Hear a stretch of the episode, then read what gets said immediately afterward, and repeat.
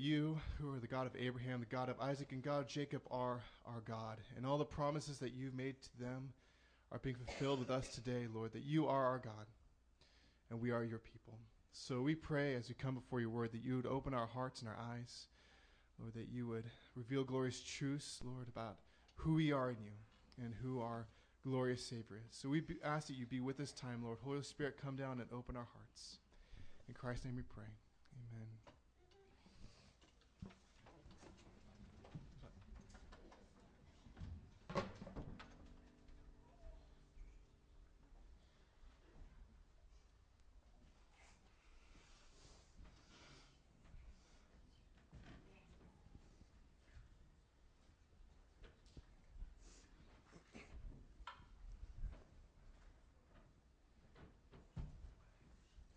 Good morning. If you would turn into your Bibles to Exodus, Exodus chapter 15.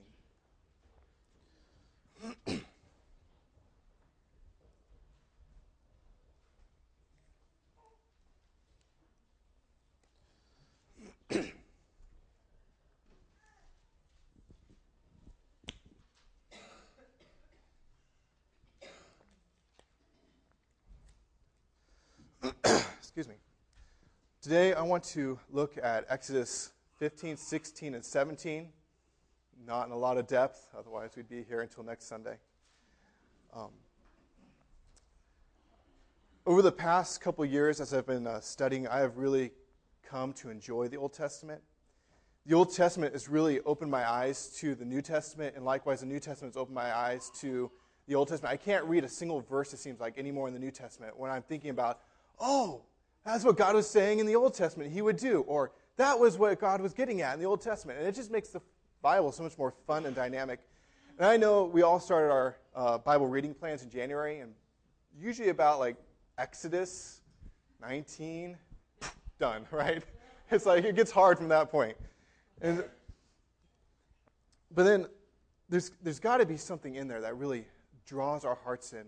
You remember after Jesus was resurrected and he met some despondent disciples on the road to Emmaus, and, and they were all excited that Jesus was the Messiah, the promised coming one, but then the Romans crucified him, and they're all upset. And then Jesus comes to them, and he says, Well, why are you so upset? The scriptures are speaking about this. And then he proceeds to give them an entire sermon. And what was their response to the sermon?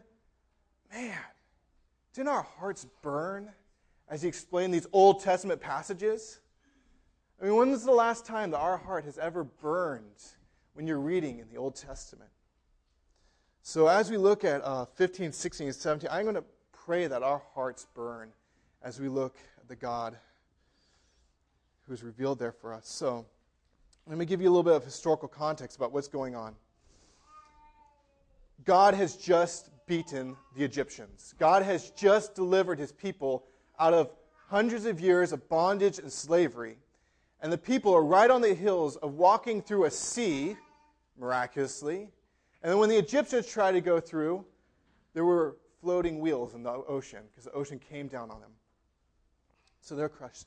And now the Israelites realize that they are free, free. I mean, first time they were just leaving Egypt, but now they see the army crushed. They're free, never to be put in bondage again. Could you imagine just like that deep breath, like, wow, we are a free people, never to be enslaved again. God has done it. They have a bright future in front of them. Their hearts are, are filled with gratitude. And then in, in 15, Moses writes a song, and I mean, they're celebrating the victory that God has just performed. But in that, they speak of God's covenant faithfulness. In verse 13, they said, You, Lord, have led in your steadfast love the people whom you have redeemed. You have guided them by your strength to your holy abode. So he says, Your steadfast love, your grace, the, the love that you poured out, Abraham, Isaac, and Jacob have promised to us, you have poured that on us, and you have redeemed us, and you're guiding us. In verse 17, it says, an aspect of hope. You'll bring them in and plant them on your own mountain, a place, O Lord, which you have made for your abode, the sanctuary, O Lord, which your hands have established. God had said the whole time when He's trying to deliver them from the Egyptians, let my people leave that they may come and worship me. They know that they're going to a mountain and they're going to worship God. And God's going to establish his relationship with them. He will be their God, they will be his people.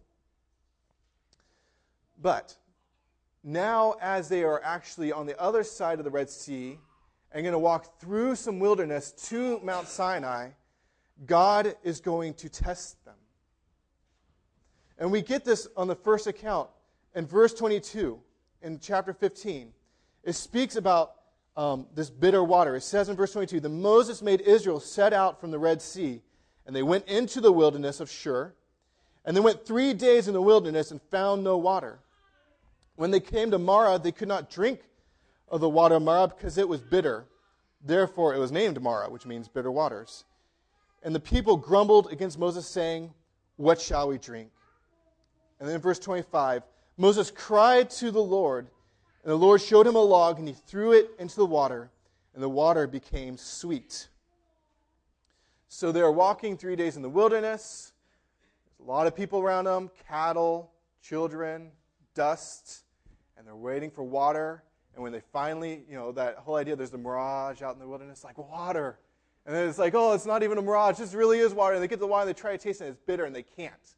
And they get really upset, and they start grumbling with God. And so God provides for them miraculously. He provides the water. But then he says this, and this picks up in verse 25, and this is really important. There the Lord made for them a statute, a rule, and there he tested them, saying, If you will diligently listen to the voice of the Lord your God, and do what is right in his eyes, and give ear to his commandments, and keep all his statutes, I will put none of the diseases on you that I put on the Egyptians, for I am the Lord your healer. This is the key to understanding the next couple chapters. As they're journeying, it says God tests them. Will you obey my commandments? Will you trust me? Will you obey me? Will you do what I've told you to do? And we're going to go to the 15. I mean, you've already seen them grumble once. We're going to see him grumble again, and we're going to see him grumble one more time. These are a grumbling, stiff necked, hard hearted people. In fact, it's almost just demonstrated that, in one sense, the Egyptians were the problem, yes. They were, you were in bondage to the Egyptians, but there's a problem with your own heart, too. You are people who can't obey the commandments of God. So God is going to give them his commandments, and as we understand from the Bible, whenever God gives the law, the law cannot save you. The law just basically shows you that you need to be saved. So they're going to walk through the wilderness realizing over and over that they're going to need to be, sa- be saved. And so this breaks down, I'm going to actually break this down into three types of testing God tests Israel, Israel tests God, and then we're going to look at God testing Christ. So God testing Israel. Manna. The next leg of the journey, they ran out of the water, and now they're moving in. And in chapter 16, it says, They set out from Elim, verse 1, and all the congregation of the people of Israel came to the wilderness of Sin, which is between Elim and Sinai. So they're right in the middle of a desert. And on the 15th day of the second month, after they departed from the land of Egypt, and the whole congregation of the people of Israel grumbled against Moses and Aaron in the wilderness. And the people of Israel said this to them Would that we have died by the hand of the Lord in the land of Egypt, when we sat by the meat pots and ate the bread to the full. For you have brought us out into this wilderness to kill us, the whole assembly, with hunger. Doesn't that sound absurd? God's like, I just delivered you with mighty signs and wonders. I opened up ocean for you. I made water drinkable for you. And now you're wondering if I'm out here to kill you? It seems a little absurd. In fact, they said, Would we have died by the plagues you're throwing on the Egyptians? It would have been better if a meteorite hit us, really. Really, it would have been. Right? God had just said, If you obey me, I will not put my curses on you. I will heal you. I will not put my plagues on you, okay? And they're like, Would you? It would have been better if you had. That's absurd. And they're not just saying that God's indifferent, like, Hey, God, don't you care that we're out here dying in the wilderness? They're, they're saying He's cruel. You brought us out of the wilderness to die slowly. Okay, now, of course, we can sympathize, right? You know, three days without food or water? Come on, we're Americans. Try missing a meal, right? we act so holy and, and pious until our blood sugar drops, right? When we skipped our morning coffee, right? And then you're all grumbling at your wife, complaining at your kids, snapping at your coworkers, right? So we get put in these situations and we just, the sin starts just coming out, right? And then, and then, you know how sometimes you get pressed in by a crowd and you're like, just leave me alone, give me space, right? Here they are in a crowd of thousands of people, you know, people traveling around you. I mentioned dust, stinky sheep, stinky neighbors, right? This is not a good day. And after a while of this, yeah, after a while, they're done and they start grumbling. And it says, like this, this word for grumbling says, it's like the grumbling, started and started building and building and building and building till the whole congregation was grumbling. And we grumble. When life's going well, we trust God. God, you're a miraculous God. You provide so much for us. You're a good God. We sing praises to God. And then something happens, we're like, God, you're mean. God, God, do you even care about me anymore? Right? So these people, I mean, it's a great picture. I mean, these guys are pushed to the extreme, but come on, Americans, when are we ever pushed to the extreme? Right? So if Israel is having this problem, we ourselves have this problem. But this is the test. This is the test. Are the people going to trust God? Is he going to provide for them? That's the question. Will he provide for them? I mean, because we know the story. If you've read this, manna. What does God do? He gives manna from heaven, right? So why did he wait so long? Why did he wait until all started getting started grumbling and complaining? He could have started providing manna day one, day two, day three. See, you're, you're satisfied. Because he was pushing them to the point where they started actually questioning whether or not God would provide. And in that moment, it's in that moment of need that you actually start having to trust God, start depending in faith upon God, that God would actually deliver. That's the, that's the Christian life. James says, Count it all joys, brothers, when you meet various trials. Joy? No. Trials? No. We don't rejoice in trials. For you know that the testing of your faith produces steadfastness. And let steadfastness have its full effect that you may be perfect and complete, lacking nothing. So God provides for them. God provides manna and quail. Now, the manna comes daily. Each day, manna comes to the ground. God says, collect enough for that day. Don't collect enough for tomorrow. I'll provide manna tomorrow. But these, these, are, these are frugal Israelites. They, they understand that if they want food, you know, for midnight snack or food for tomorrow, you know, save up. So they don't listen to God. They take manna and they get two days worth. And the next morning they wake up and the second day's worth is all rotted. well, God says, well, didn't I tell you that I would provide manna the next day? Because that's, that's the issue right there. God provided manna today, but he's certainly not going to provide manna tomorrow. So save up for tomorrow. God says, no. I'll provide manna today and tomorrow, and each day as you need manna. And then, some kid drew on my notes. and then, God says, by the way, on Friday, Saturday's Sabbath, and I don't want you guys working, so why don't you collect two days' worth? Don't collect two days on the other days, but on Friday, collect the double day's worth, and that will last you, and you won't have to. You can rest on Sabbath. Friday night, people out there collecting one load. Saturday, on the Sabbath day, they're out there trying to look for manna. No manna. God says, Really? really? He, it's like, he asks him, Why do you test me? He says in verse 28, How long will you refuse to keep my commandments and my laws? Now, that's a good question. How long will they not obey God? And, and then that should lead him to the next question. It's like, man, why can't I trust God? Why can't I? Again, the law is revealing sin. God says, you got to trust me. You'll have enough for two days. You'll have enough for one day. But the sin, the rebelliousness in our heart, the, the part of our heart that doesn't trust God says, nah, I don't think so. I'm going to be my own man. I'm going to collect. I'm going to not trust him. We need atonement. Really, we do. Rebellion reveals that we disobey, we break God's law. We need atonement. God needs to save our little broken hearts. A couple days, like, well, not a couple days, a few weeks later, they're going to be on the foot of Mount Sinai. God's going to say, You're my people. You need sacrifice. You need sacrifice because you won't obey me. So if you're going to be my people, someone needs to pay for your transgressions. God gives them manna, God gives them the quail. Manna is daily, but get, get this quail comes once. Quail was like the special gift. Like three days, grumbling, that's fine. Manna every day, but you know, today, why don't you feast on some meat?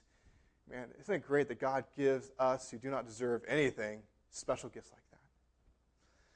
So, manna and quail. Then, in verse 17, things get interesting because things start to escalate. So we've seen God provide water once. We've seen God provide food when they needed food. Now in verse chapter 17, they're out of water again. Now think backwards. God provided water. God provided food. You're out of water, so God's going to provide water. So they're sitting there with no water.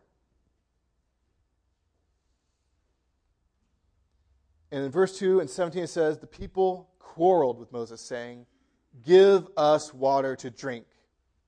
And Moses said to them, because he's like, Is it my fault that you don't have water? Okay. Moses said to them, Why do you quarrel with me? Why do you test God? But the people thirsted there for water. And the people grumbled against Moses and said, Here we go again. Why did you bring us out of Egypt to kill us and our children and our livestock with thirst? So Moses cried to the Lord, What shall I do with these people? in the last verse of this account, in verse 7, Moses summarizes this complaint Is the Lord among us or not? He says, You're testing God. You're asking, Is the Lord among us or not? Well, that's silly. Pillar of fire by night, pillar of cloud by day, manna fresh that morning. What do you mean? Is God with you or not? You've got evidences of him all around. And it says the people came and they quarreled.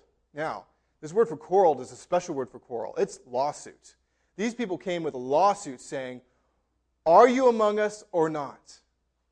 The people. So God's been testing Israel. Now Israel's turned around trying to test God. We're putting you on trial, God. You're not good. You didn't give us water. So the people put him on a legal trial.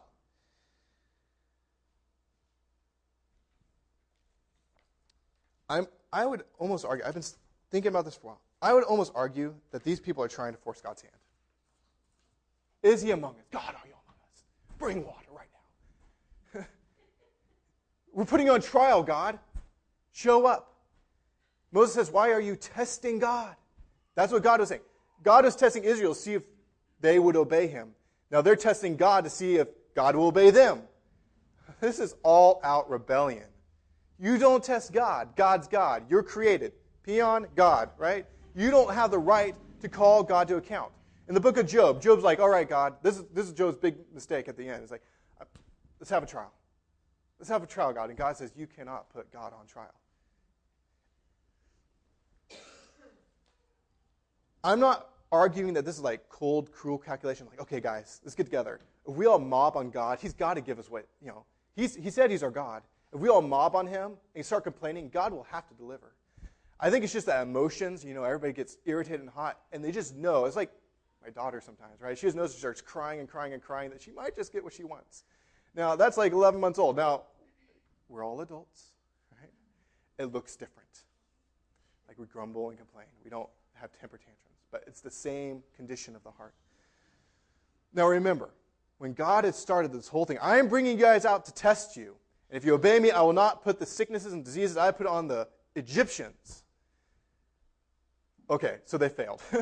so now what are you expecting? It was a conditional clause. God said, if you obey, then I will not put these plagues on you. Which means if you disobey, I will put the plagues on you because you're just as bad off as the Egyptians. You're just as bad at them. You've just got the same rebellious hearts as Egyptians.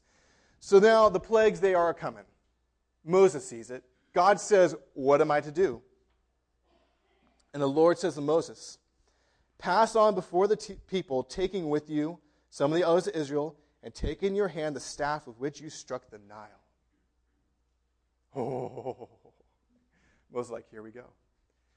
The staff, that was the instruments by which God struck the plagues on the Egyptians. And the first plague is when he struck the Nile and turned it to blood. And so Moses took the staff in front of all the Egyptians, taking some elders with him. He struck the Nile, plague start. From that point on, it's plague time. And so now Moses says, staff with elders to the people, oh, yeah, the plagues that you said that you would curse the people with, they're coming. So he walks before them. And in verse 6 it says, And behold. Now, you, I mean, you got to get in your mind. Moses really probably thinks that when he hears that, that God's going to strike them with plagues. It says, Behold. Verse 6 I will stand before you there on the rock at Horeb, and you shall strike the rock, and water shall come out of it, and the people will drink. Complete change a plan. I'm not striking the Israelites. They disobeyed you. He said, No, strike the rock. And who's on the rock? Who's on the rock? God's on the rock.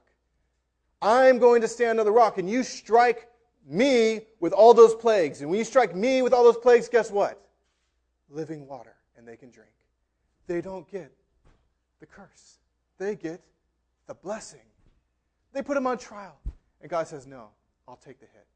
I'll take it so they can drink.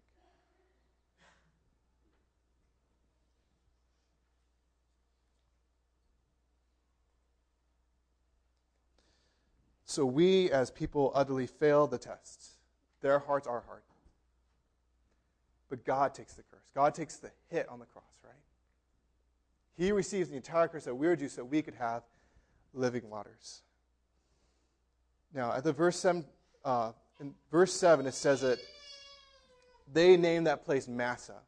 Keep that name in mind. We're going to need that name. They named that place Massah and Meribah because they tested the Lord, saying, Is the Lord among us or not?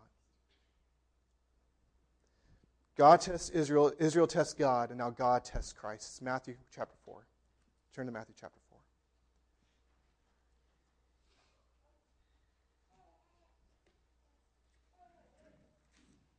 4.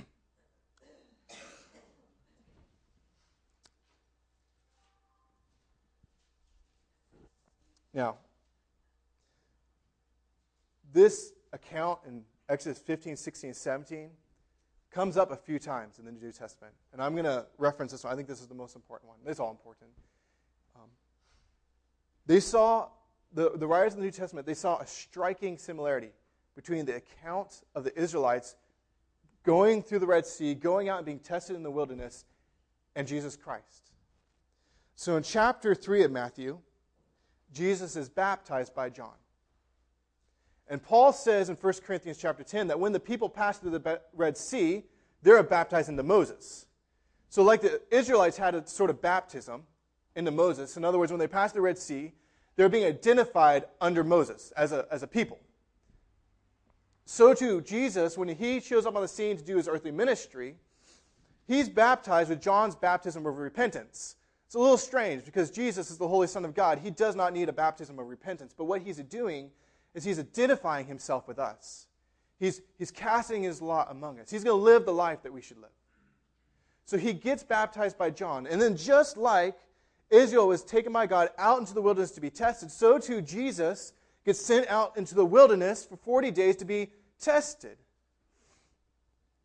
And not just three days and Jesus quits. Jesus is out there for 40 days, 40 nights without food, without water.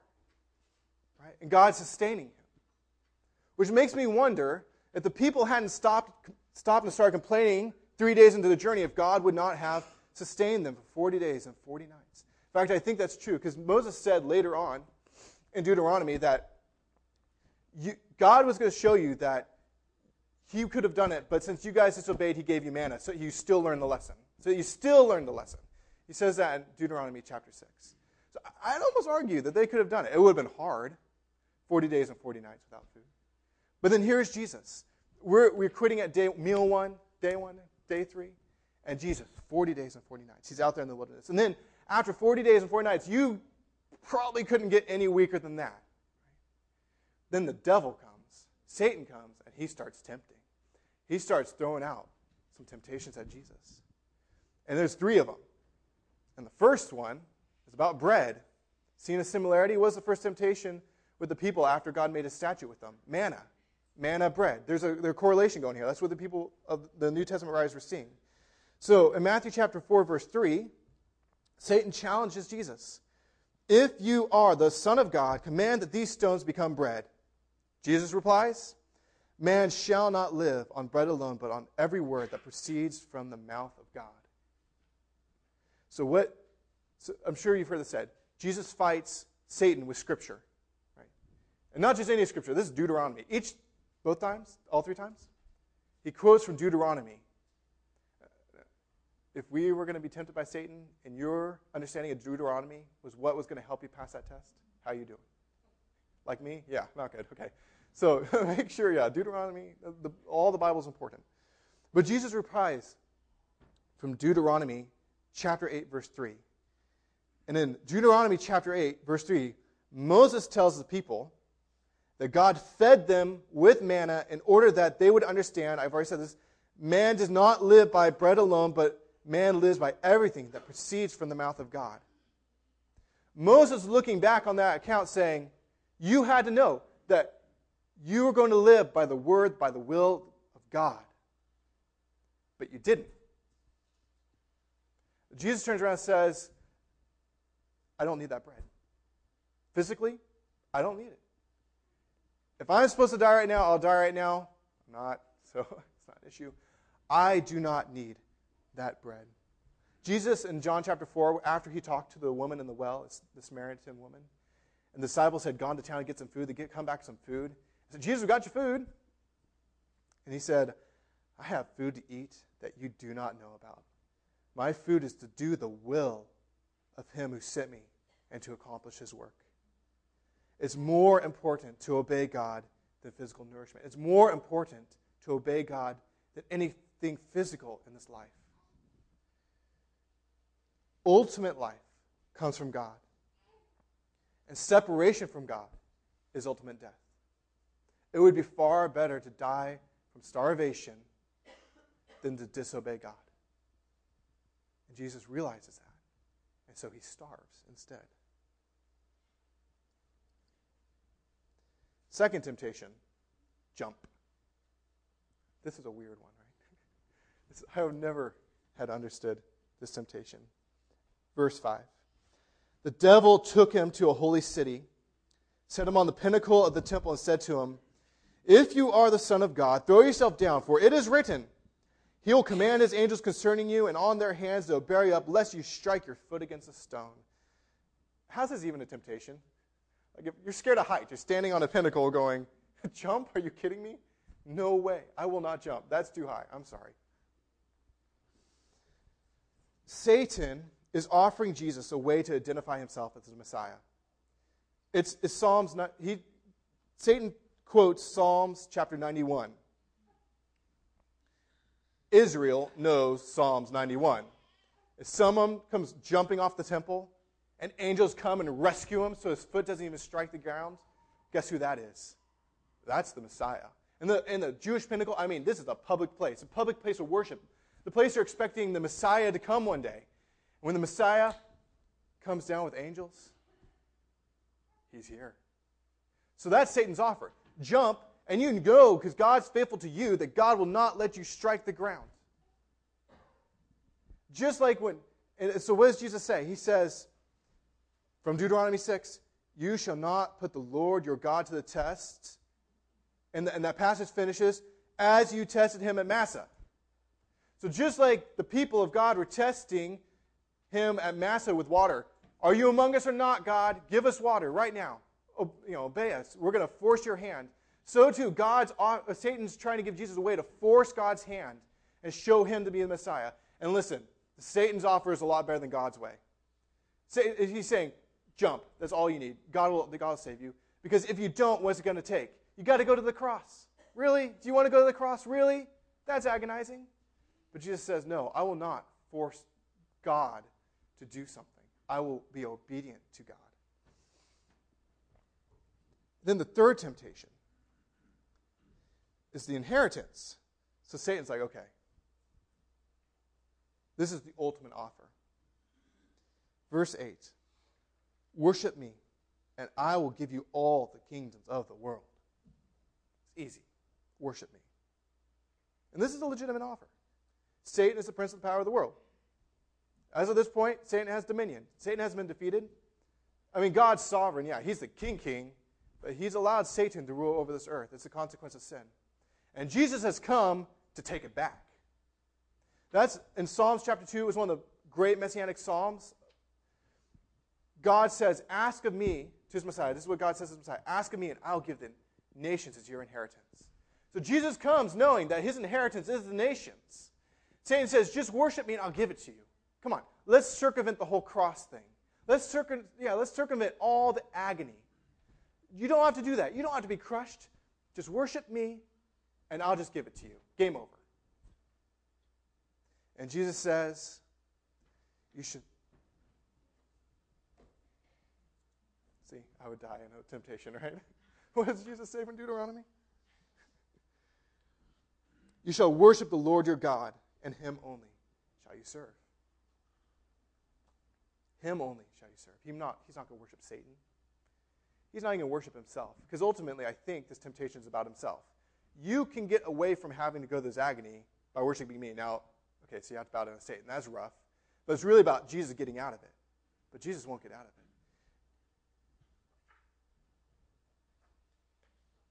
It's a temptation for Jesus to put his own needs first.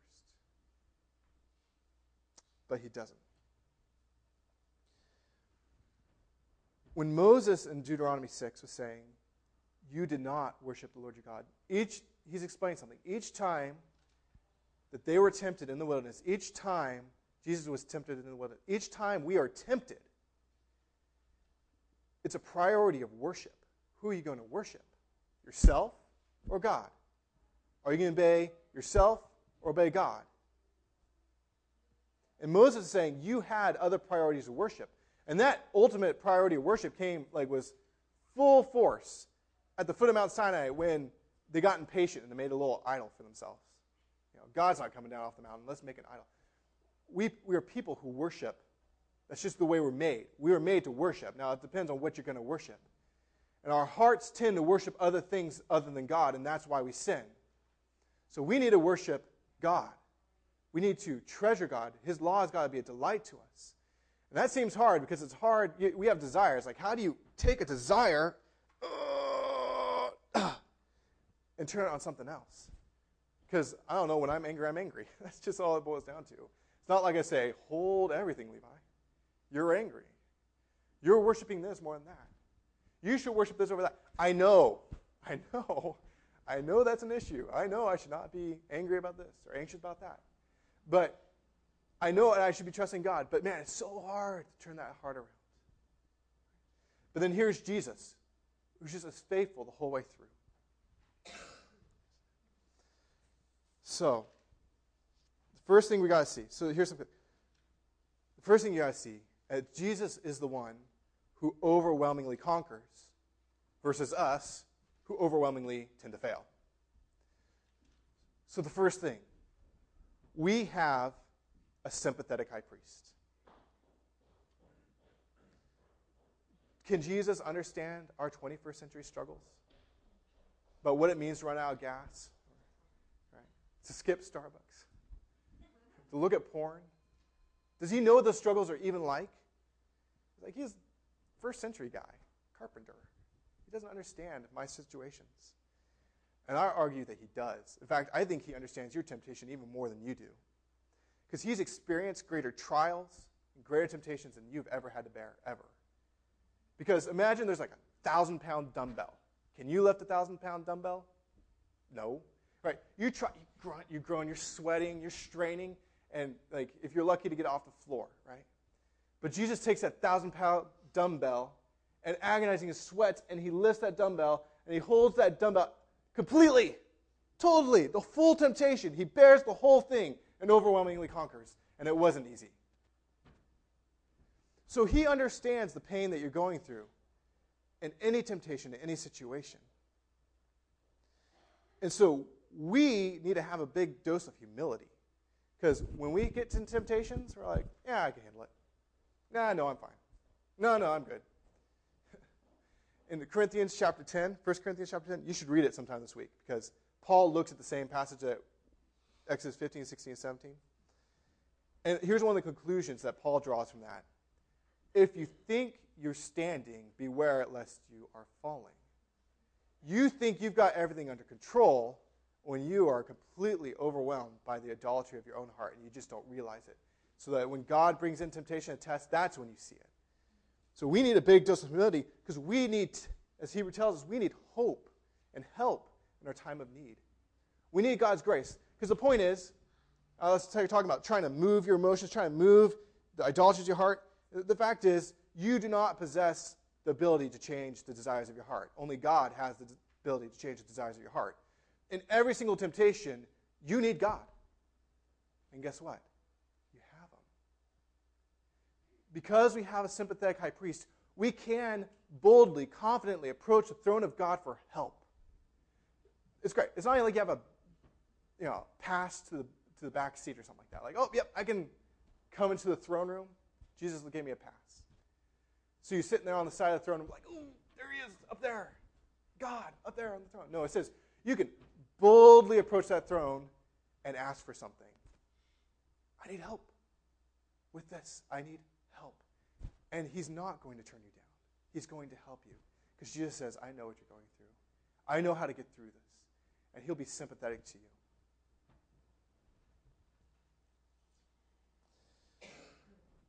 we know that the outcome of Christ's ministry is that he, off, he rejects Satan's offers. He offers himself as a sacrifice. He offers himself on the cross. He didn't fail any temptations. He didn't need a punishment. We failed temptations. We needed punishment, but Christ went on the cross for our behalf. He's the one who took the little brother, just like when he stood on the rock at uh, Massah and took the strike of the plagues. This is one of the reasons why reading the Old Testament is helpful. You just see Jesus on the cross saying, My God, my God, why have you forsaken me? You see Christ up there, and you know he's being crushed. And, and it's kind of hard to realize maybe what's going on. But if you think of all the magnitude of the power that God threw on the Egyptians, it's overwhelming. And that's what Christ gets hit with on the cross. Completely, fully, all the way. So there's not a drop of wrath, do you? So Christ, God made him who knew no sin to become sin on our behalf that we might have oh, the righteousness of God in him. That we might be accounted righteous. Because we're not righteous, we're sinners. He was pierced for our transgressions, he was crushed for our iniquities. The chasing of our well being fell upon him, and by his scourgings we are healed. He is our healer.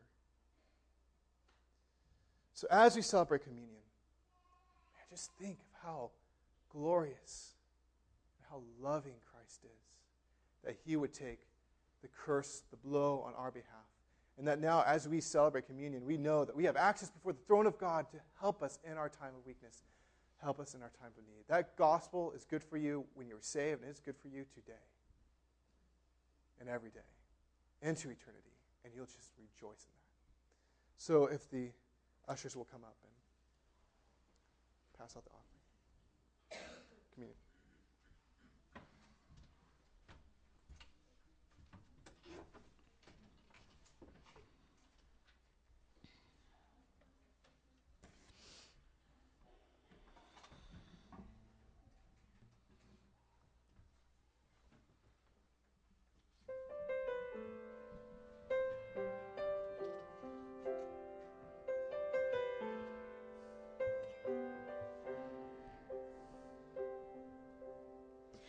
Before the throne of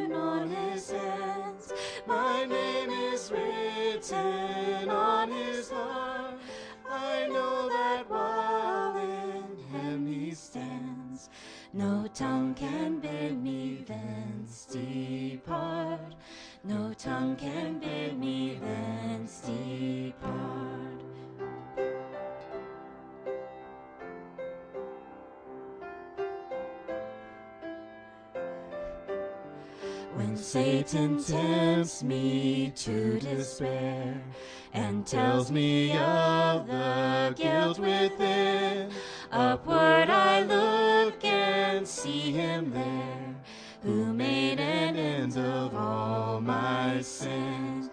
Because a sinless Savior died, my sinful soul is counted free. For God the just satisfied to look on him and pardon me. To look on him and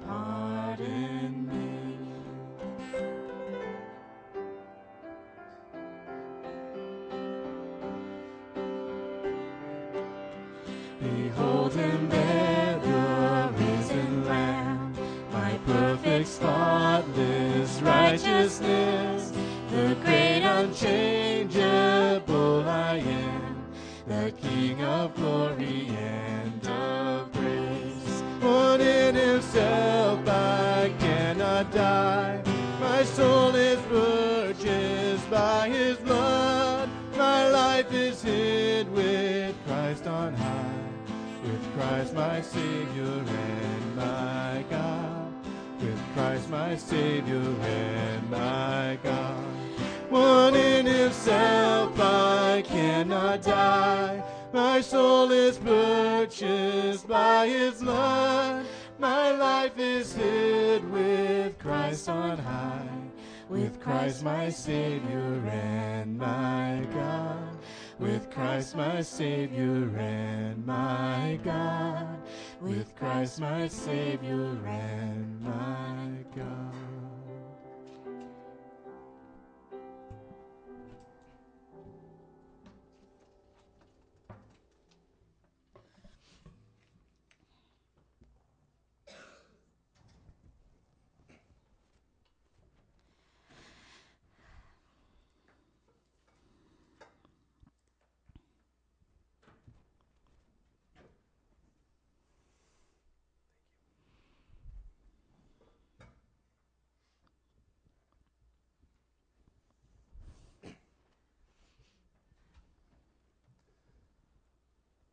Testing in the wilderness started with food and drink.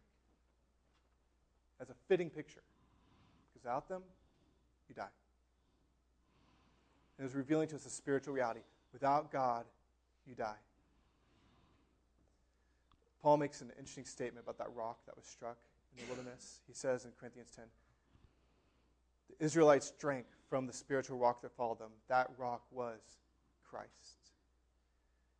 Christ was the one who gave them living water that day, each day. Christ is the one who gives us living water day by day. So, are you thirsty? Christ says, Whoever drinks of the water I give him, he will never thirst again. Are you hungry? Christ says, I am the bread of life. Whoever comes to me shall not hunger. Whoever believes in me will not thirst. If anyone eats of this bread, he will live forever. In Christ, we have abundant life without cost. So therefore, seek the Lord while he may be found, call upon him while he is near. Let the wicked forsake his way, the unrighteous man his lots. Let him return to the Lord that he may have compassion on him, and to our God, for he will abundantly pardon. Mm. We have living water. We have bread at such a great price, a price we could have never, never have paid. But we have it free, without cost. Just take of it. You have access to the throne of grace. You have access to Jesus Christ. Take it.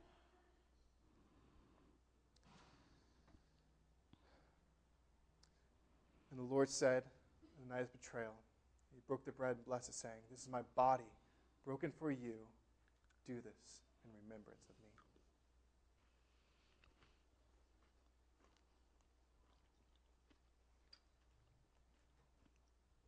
In the same way, he took the cup, and after supper, he blessed it, saying, This cup is a new covenant in my blood. Do this as often as you drink of it in remembrance of me.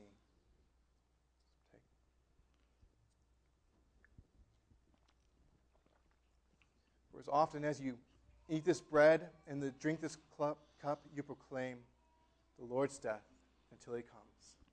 That is our hope. Let's pray. Mm.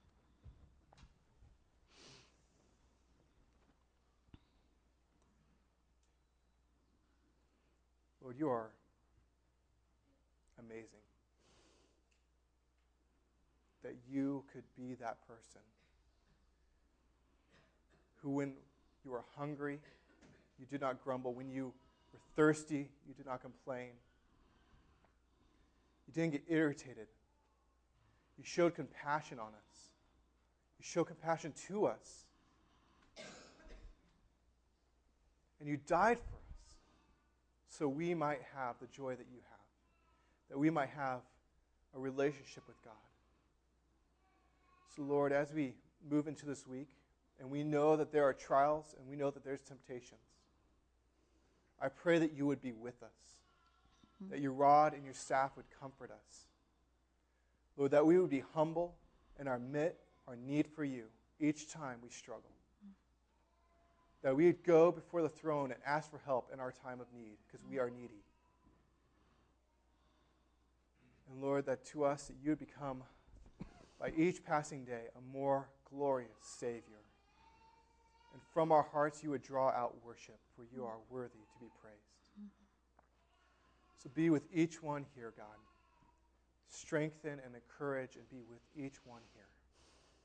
Lord, help us to be a help to each other, to encourage each other, to be pointing each other to the gospel.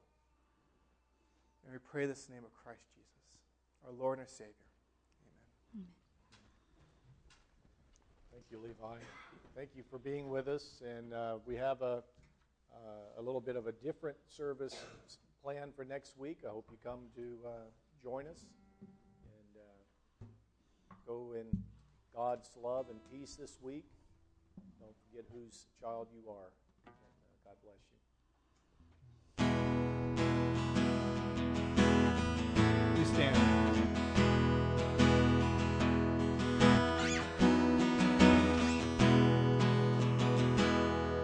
I'm Jordan Stone.